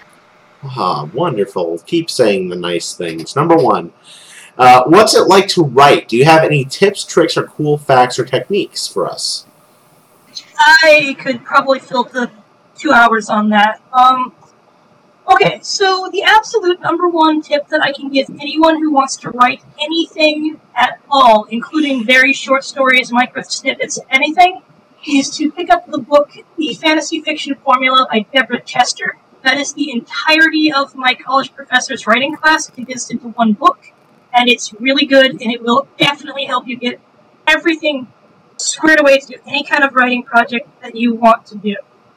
As for my personal method for writing, it will not work for everyone because I have managed to retain a kind of kid type imagination. That might be because I'm autistic, it might just be something that happened by luck, but I can essentially close my eyes and just make things happen in my brain as if I was there. And what I do is I do that and essentially play a game of Dungeons and Dragons as against myself to write a story. That's how I do it. I come up with characters, I come up with what they can do, I come up with what happens, and then I just let all that go. I imagine the whole thing, I write down a basic outline, and then I take that basic outline and using what I remember from what I imagined, I expand it out to a story. That's how I do it. That method will work for everyone. There's no wrong way to write, but there are tips that will help you. You should check out that book. Awesome. What was the name of the book one more time? The Fantasy Fiction Formula by Deborah Chester. Wonderful. Thank you so much. Now, the number two. If you were given 33 drinks of your choice every week, would you give Knighty, the right, uh, the maker and current admin of FimFiction, a place to stay at or near your home? Yeah, I got a spare room. Number three. Are you aware of Thingpone, uh, a OC based on John Carpenter's The Thing? I am, and she's adorable. Would you hug Thing Pone, kiss them goodnight, and tell them every little thing is going to be alright? And would you have the sexual with them? Probably. Wonderful. Number four. I mean, Oh, go on. technically, but probably. By Snooze Snooze, definitely a good way to go. Number four. Has any of the bar cats constricted you to help edit their shit posts? Uh, uh, I mean, stories yet? No. I'm not a very good editor, but I would be willing to look at stuff from time to time. That's a question for one of you guys. Maybe. Well, actually, no. You Uh, hopefully, Enigma didn't hear that because he actually might take that. But Yeah, Enigma Oh, probably jump oh, on I- that. I heard all right. oh Oh no, no. number five. Has a disappointment kicked in yet? Um, depends on what you that's meant to be disappointing. There's plenty of things that are. I'd rather not focus on them. Fair, a very fair answer. In general, like breakfast was very disappointing, for example. Fair. Number six. Will have any of these questions bother you? No, not yet. Kind of hoping one will because it's been hyped up. Oh boy. Well, we're going to Nice, who is someone who is new. My guess is someone that follows you. So let's get excited. Uh, number one, we already covered what made you decide to write Pony. Number two, what inspired you to create a consistent alternate universe that ran for 16 stories, if I didn't count them wrong? Uh, DC Comics. That was kind of the entire reason I was doing the uh, old beta universe deal. I was just trying to replicate the feeling of reading DC Comics so that you felt like anyone you ever saw had their own story somewhere out there. That's really cool. Now, number three is why did you decide to branch out from it? Well, some people did say a few things that made me think, and I realized that one of the biggest, uh, the most common points Phil brought up is true that with that large body of work, even though each story is self contained, people would feel compelled to read the entire thing, and it was getting quite long. I think it's like one and a half million words to total up the entirety of that collection. So I realized I should probably write a few other things, and there's also some ideas I had that don't exactly fit with that overarching story, and I also had sort of a break with my editor who was consistent through that, and he's a dick. And if he's listening, he'll agree that he's a dick, and he'll also agree that he won't stop being a dick because he kind of likes it. So, To be yeah, so fair, that felt a good point to uh to stop that, you know. yeah, yeah, yeah, yeah. Uh, number four, uh, do you have any plans to come back or to create new stories within that universe? I have a couple ideas for it that I'm thinking about doing. Yes. All right. And number five, what what's your favorite character that you created? That is a very interesting question, actually. Um, of all the characters I've created for all my stories, my absolute favorite is probably Lily, just because he's such a ridiculously hilarious and adorable character. Aw. Uh, what's your favorite OC in pony fiction as a whole? I want to say Raven, but I'm not sure if she's actually canon now because of the comics. I'm a little bit behind.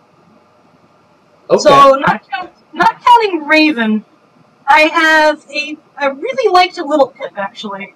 Uh, flaws and all, she I just liked her character a lot. well, cool. Uh, what is your favorite pony fiction in general? That would be Fallout Equestria.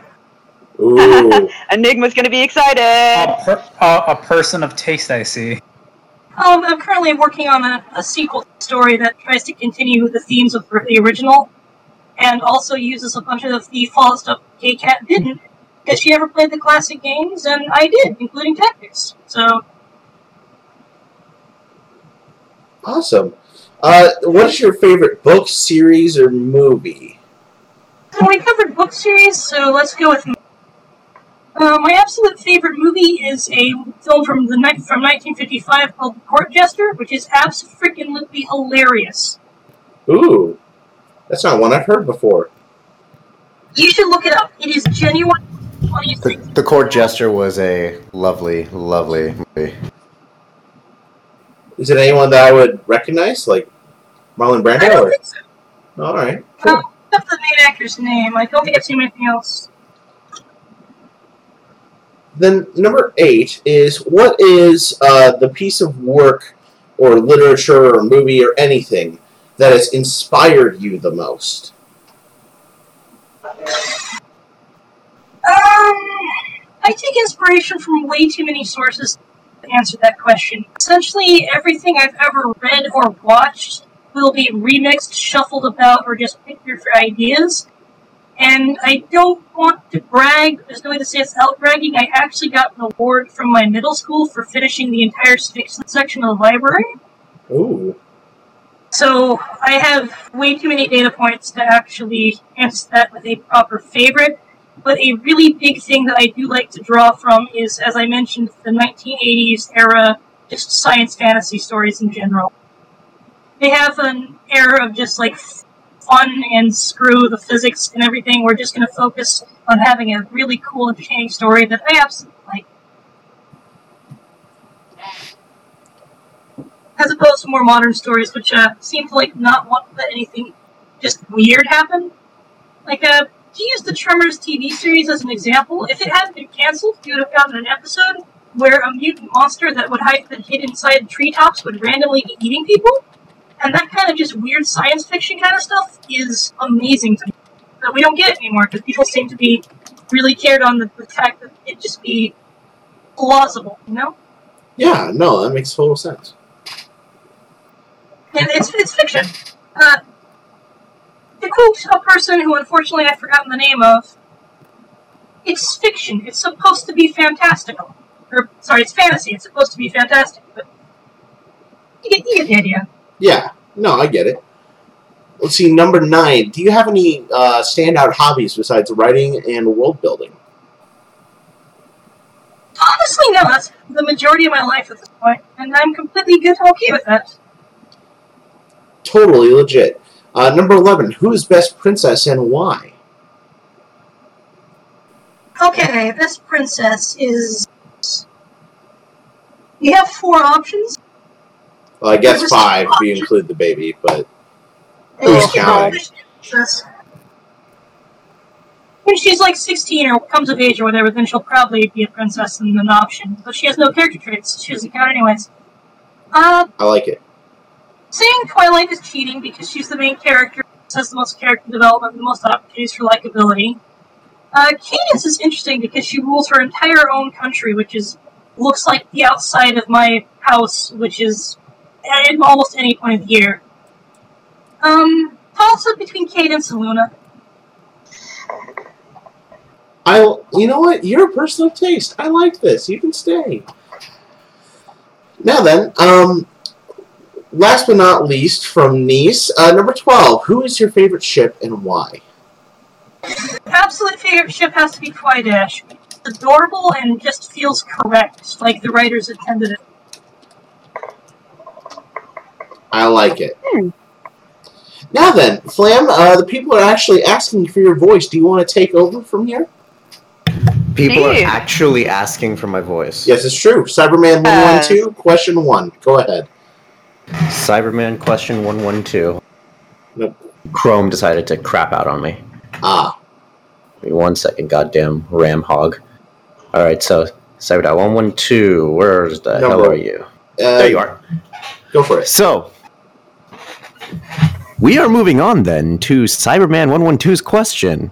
Number one Is Bon Bon, the fighter jet in Lyra 7% actually. Wait, what the fuck?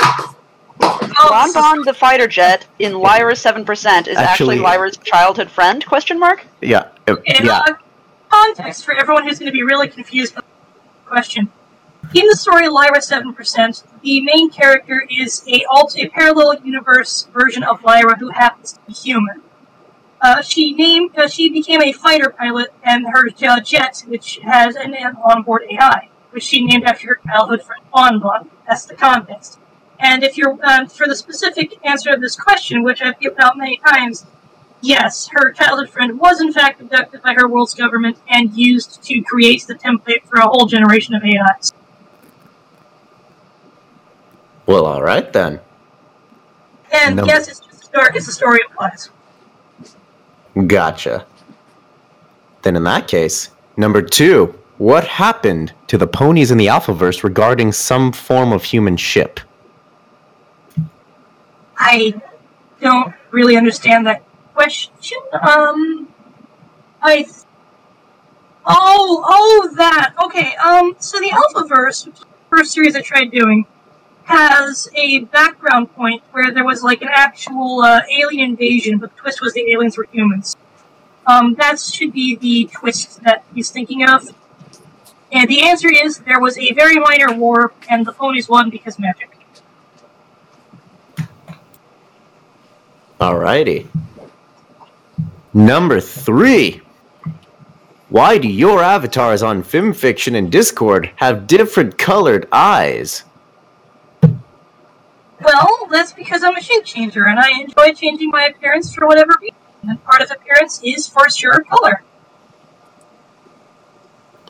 A likely story. Number four. Are you enjoying writing your current story? We are enjoying reading it.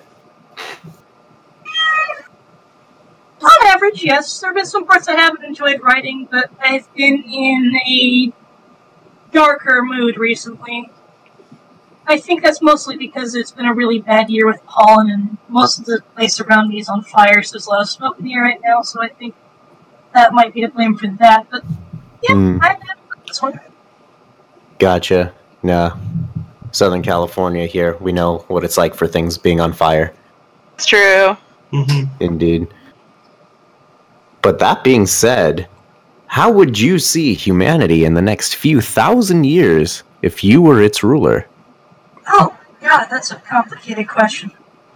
Okay, um, I have a few thousand years. That is a ridiculously long amount of time, and there's so many unknown unknowns that would happen during that time that I can't give anything out for sure. But as the absolute ruler of humanity, I would definitely try to get us to another star system and have a proper interstellar empire set up, even if it couldn't have very common travel between planets or star systems just because, well, one, that's awesome and it's something we can actually do in real life. And two, we only got a couple billion years until the star we're orbiting just explodes, because that's what stars do. And there's a whole lot more time that we could exist for as a species, both great and wonderful and horrible and terrible things, if we could not just be around this one star. So it seems like a good idea. I agree. It's a shame I probably won't be I won't be alive to uh, see the first colonization of Mars.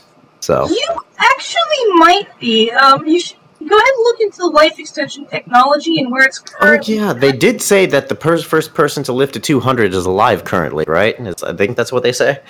Something like that, yes. But there's actually some technologies that exist right now, and even one clinical trial that was attempted a couple of years ago for like G1 of that.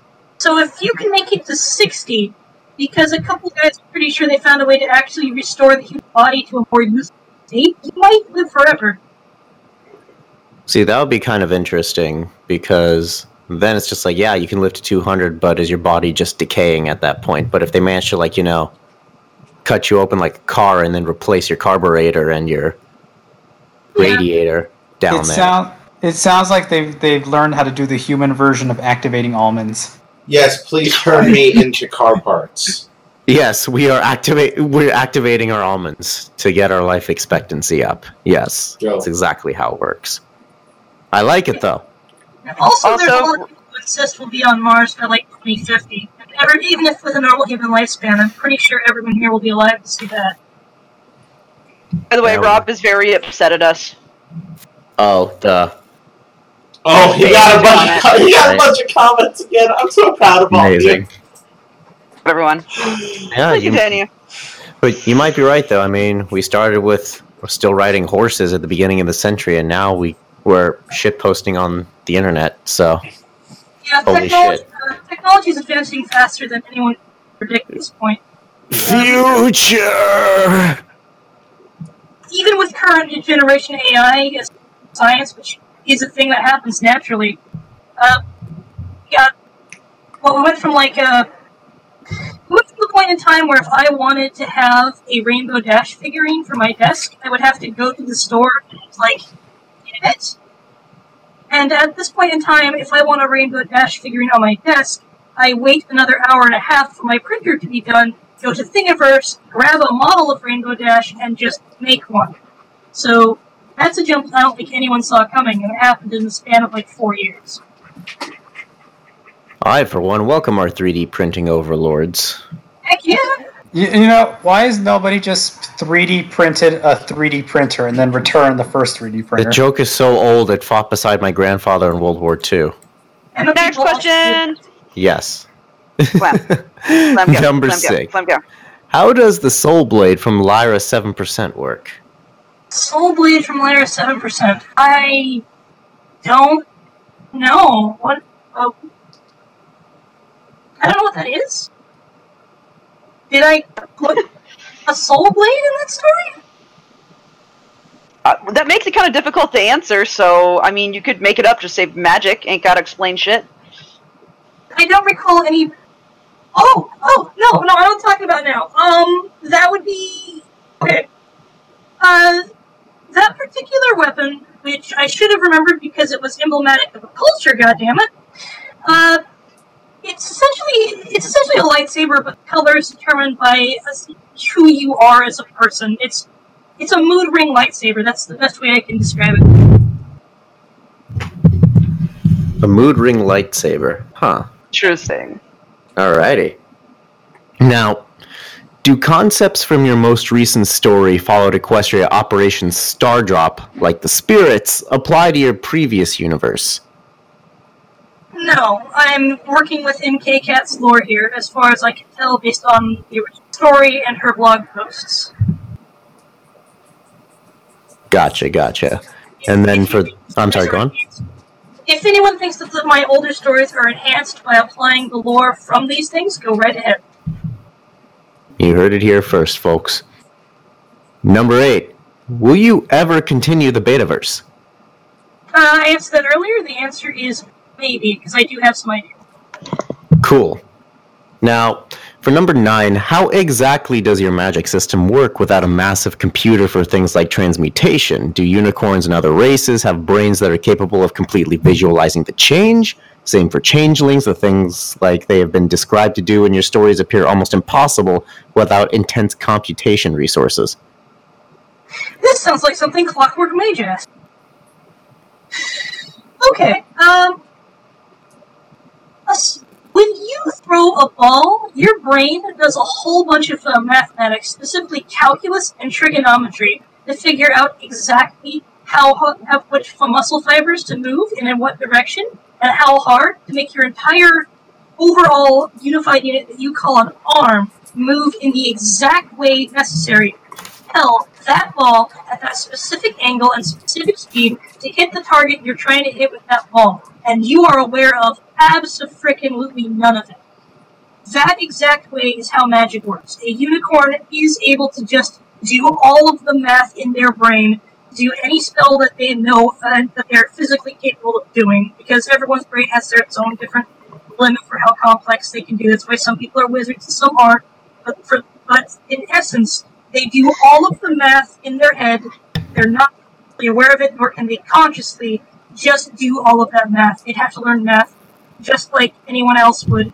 They wanted to have the conscious answer to any kind of mathematical type question.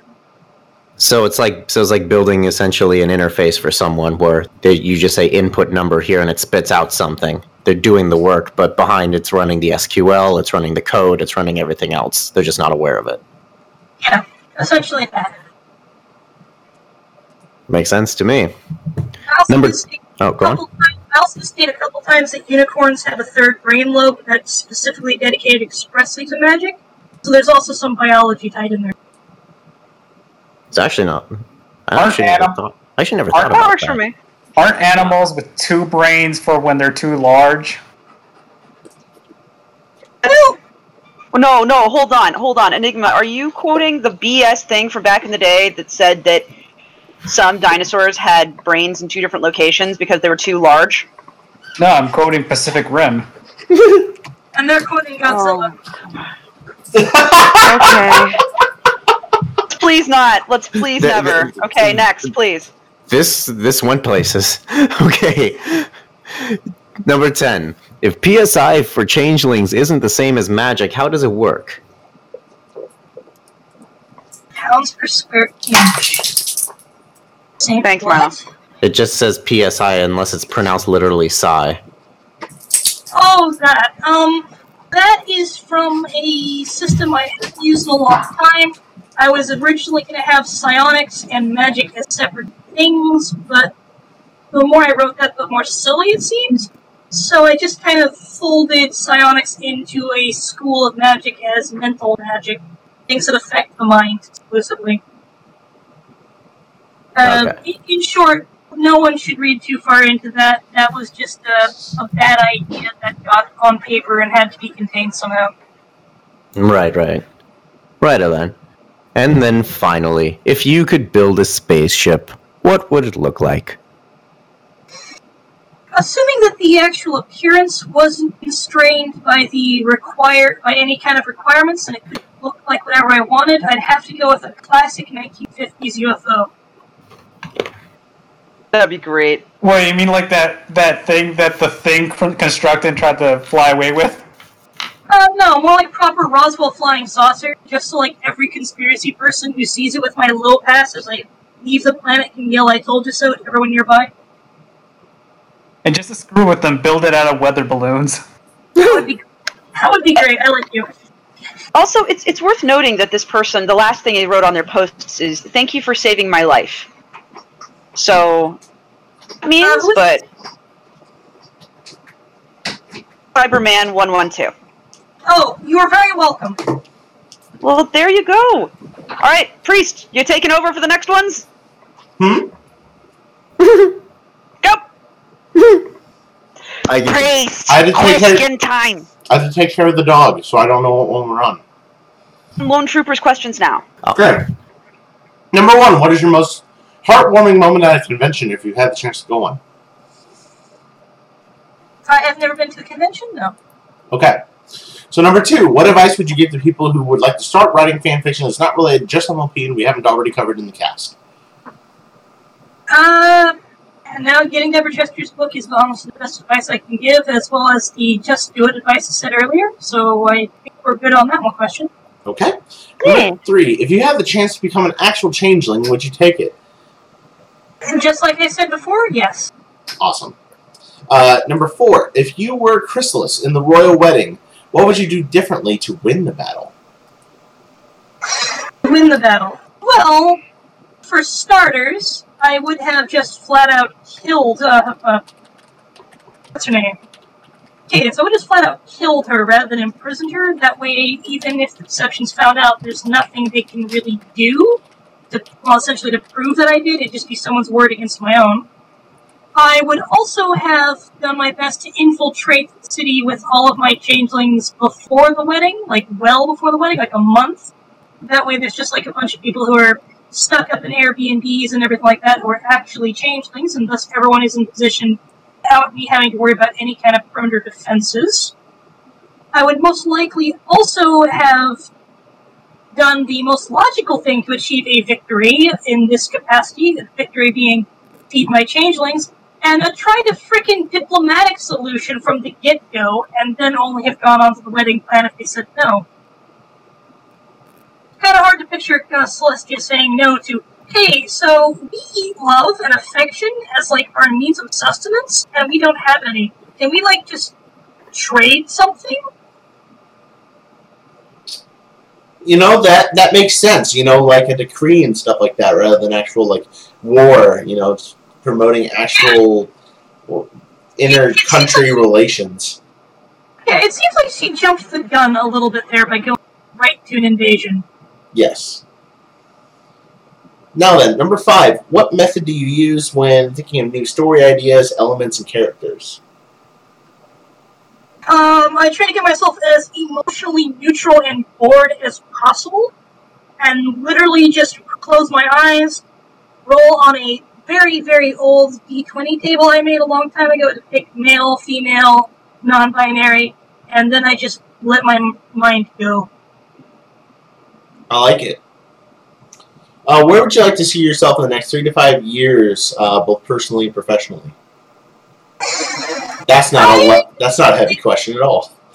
Uh, professionally, within three to five years, I would like to have an actual dead tree format story, whether it's a printing of one of my own currently done stories or a brand new story. I'd like to have it on my shelf just something I can look at and see and visualize and hold as I have actually done something. And uh, personally, I would like to have a con- confirmed, permanent, I will live here until I die home because I'm sick and tired of moving, and my current roommates would like to move somewhere. Jeez, I'm sorry. I, I totally understand how you feel on that one. I, I wish the best for you on that. I'm pretty sure it'll be okay. But thank you. All my best wishes. Number seven. Why are the new changelings cute, adorable, and wonderful? Uh, because you're in a parallel dimension where everything is inverse from how it is in this dimension. I'm sorry. I agree. Number eight. If you could change one thing in your life right now, what would it be? Um, I would change it from uh, my uh, from being a person on disability to being a person with a large trust fund. Not because I personally would like to live in a mansion, but because I would really, really love the ability to just be like, you are a person I actually like and value. This is a guest house on my estate. It is yours now. What? You need a new car? Here, have a car. Uh, essentially, I don't like the fact that I can't help people I believe are worth helping and deserve it. Wow, that's really awesome. Um, number nine. Uh, what would be your ideal romantic date, and who would it be with? Um, a little bit of context and background would be with Trixie because I identify with her in a very, very strict way. Uh, there's one big way that a lot of people who know me personally will probably already be aware of, but in short, if you take just her first appearance in the first episode, there's this moment where she's woken up by snips and snails, and you'll notice that she isn't actually speaking in that third person voice, and she's honestly acting like a completely different person, and she's also clearly tired. But then she sees that there's two young foals who are clearly fans speaking to her, and that bombastic third person thing comes back. Which makes it clear to me that that is a stage persona she uses, and she's a very kind individual, even though she's been woken up in the middle of the night, doesn't want to be rude to young fans. And it makes that makes it clear that everything she does it makes it clear that she's an artist who really cares about what she does in her performances, and I can identify with that a lot. But more importantly, she lives inside of a tiny wagon that she pulls herself, and she is doing performances on the street, not in any kind of like official place. Like the town square wasn't broken up for this. She wasn't inside a theater or anything like that. So she's clearly poor and probably homeless if we go by the fact that she lives in this cart she's pulling around. She probably doesn't own any property anywhere. She carries everything she has with her. So I'm also a poor artist who really loves my art, and that's kind of all I really need to really like her. I think that we could actually relate to each other on a lot of levels, and that we would be able to, if not enjoy everything, I don't know if she likes fiction. I certainly like stage magic. But I think that we could actually be compatible there, so I'd definitely take her out on a date. And as for an ideal date, I've always found that like places where you can just sit down and talk to other people and have an actual one-on-one conversation is best. So not like a movie because you don't talk during a movie. Watch the movie. Something like a dinner, but not in a restaurant. Some like you need to go and eating out in like a nice park or field somewhere. I would not want to go on a movie date with Trixie because she's going to be saying throughout the movie, "Oh, I could act better." She probably could, to be fair. I mean, it's running a true. Little- Sorry to rush us along. We're running a little low on time. We're going to go over the usual time limit because we started so late, but let's move on to the next question, okay? Number 10. Has the Rickroll song, uh, or has the Rickroll meme made the song Never Gonna Give You Up a bad song? I don't think so. All right. Now we got questions from Beck, who is out in the chat right now. Is Clover's offer for me still open? Yes. Hooray! Beth then says, I need a job as a burb. Burb job sounds bad, though. Oh, gross.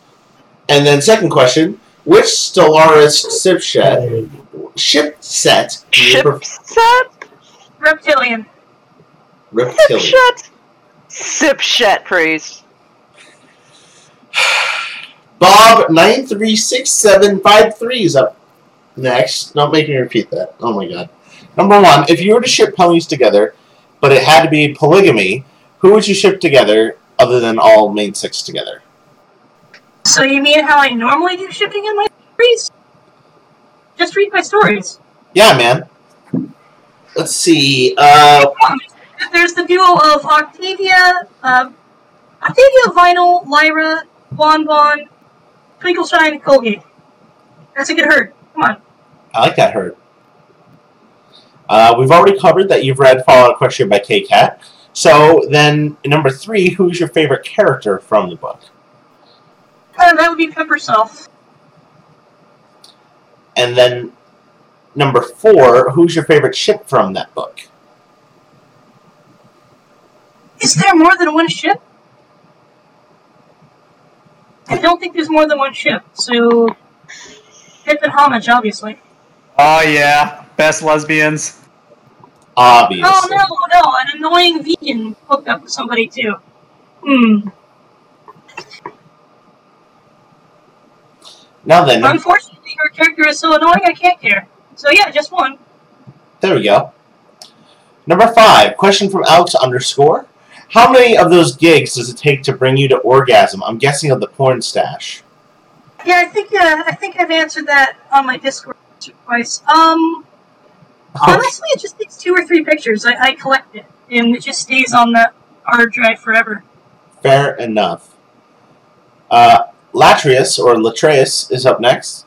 Would you hug a bat pony? Who wouldn't? What, what monster would not hug a bat pony? Clearly a monster. Uh, would you hug Ocellus? I have no idea what that is. That is the Uh, new is style. sweet little. Go for it, pencil. Ace- Ocellus is the sweet little um, like changeling that you see in the past season. Oh, then I'm completely unaware of this Yeah. Very cute, actually. Like I don't like the changeling's new design, but Ocellus, Ocellus is a good bug. It, very kind, very sweet. Oh, yeah, okay. Uh, quick Google. Yeah, sure. Number three. Would you hug an original changeling? Absolutely, they're awesome. Truthtail is up next. Number one. Flashlight changeling cocks? Question mark. What? Uh, sure. Good. N- number two. Where are my loops, brother? I don't. Is this a meme? Luke? I think I think I think they're doing a parody of Brother, Where Are My Oats? Okay. That. Presumably the Chaos Marines took them, brother. Sure. Yes. Good. Number three. Can I have a hug? Question mark. Yes, of course. Mobile Sam is up next and asks, "How do you feel about potatoes?" Potatoes are pretty great. Honestly, one of the best starches and roots that out there to eat. Clockwork I agree. Clockwork Mage is up next. How willing would you be to write more ship ships, like Fee with some alien craft world or shard world prototype? Hundred percent. And then he, uh, Clockwork asks, how exactly did the last few rounds of Alpha's world game go? Pretty badly. Look up the Priestguard video on false vacuum collapses. Ooh. And then last but not least, the final post in the thread is from, and I hope I don't butcher this, Azazar, who, which asks, A, what is the most interesting location you visited? Hmm. Uh, Neuschwanstein Castle in Germany. What is- That. that's pretty awesome. It's uh, the basis for the Disney Castle, and uh, honestly, the Disney Castle dropped the ball if that's what they were basing it on. Really. B, what is your favorite location in fiction? Oh, that is a hard question. Um, in all of fiction, that is a really tall order. Uh, I don't know if I can answer that in a concise manner. Um, it really depends Two. on what fictional universe. Uh, I'm gonna have to go with uh, Redwall Abbey from the Redwall series for fantasy, and for science fiction, any uh, facility that has a, a replicator and holodeck set up. Is- That is very true. If you have a holodeck, you can pretty much go to any location in fiction. So, doesn't malfunction. Yeah, it, it comes back to the whole changeling thing. I really like shapeshifting because, while I don't enjoy, uh, well, I don't enjoy certain forms of change. I absolutely do love uh, trying out things when I want to try them out. So that's one of the reasons I like Star Trek. I could, I could actually disappear into any story of my choice for the entirety of the length of that story. I guess that's kind of a cheaty answer, but No, it's it's not too cheaty. I don't think it's cheating. I don't think it's cheaty at all. It's fair. And then the final question from the thread: C. Are locations characters in fiction? They can be. And in good fiction, they are. But sadly, in a lot of fiction, people ignore the fact that the place that everything happens is just as much of a thing that sets the atmosphere and mood of a story as the characters and the. Uh, proof of this is you can instantaneously picture the castle of Hogwarts in your head. Oh yeah. You can picture a room of it anywhere.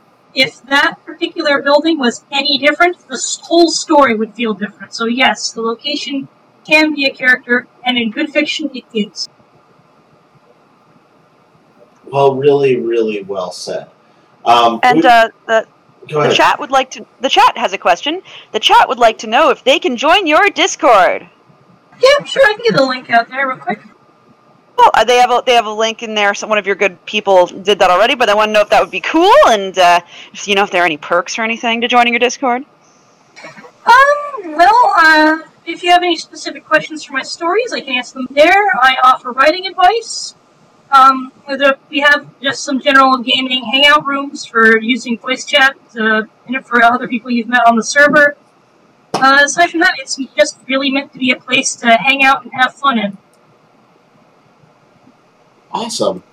Um, well, while we field maybe just a handful of more questions uh, from the chat, if they're interested, um, if anyone is picking up this particular uh, podcast, whether it's on iTunes, Google Play, or YouTube, and they weren't able to catch this live, um, if they had a question and wanted to maybe get in touch with you, what would be the best way for them to ask you a question, like a PM on fic- FimFiction, or where can they follow your work?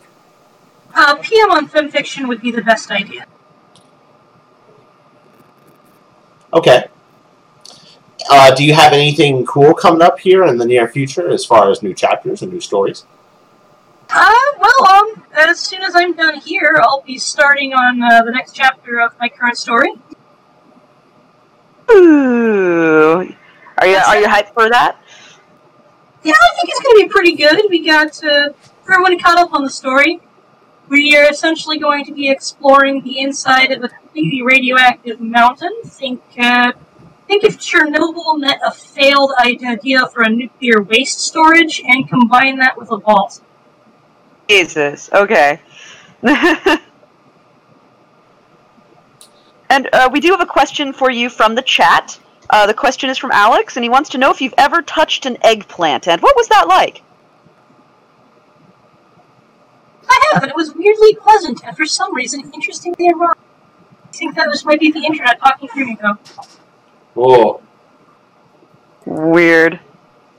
Oh, that was just an eggplant emoji joke. It's just- no, I got it. was good. Well, then, um, that is all the time that we're going to take unless there's more questions from the chat pencil. Well, I told them that this is their only chance they could post anytime real quick, and they did nothing. So they are too slow. We are done. GG, no re. Meep, thank you so much for coming on. No problem. It was fun. You're fun. It was really a, a wonderful experience, and hopefully we haven't scarred you beyond life. Thank you, everyone, for coming out to view. Um, I would go out and totally find what guest we have for next week, but it would totally break all of all the things related to the stream. So it's going to be a big surprise for ne- who we have next week. Get ready. I think I think it's East Corp. Maybe I'm wrong. Maybe maybe I'm right. But we'll find out. So, Hooray! thank you everyone for watching. Uh, your bartenders for this evening have been a non-pencil. It was fun and also meat because the drinking word. Enigmatic Otaku. Meep, meep. I'm a sheep. Fireman Warfare. Yes. Meep the Changeling. Um, yeah. Not sure how to sign off. Sound good. That's fine. My name's Fodder Priest. See you all next time. Bye bye! Bye.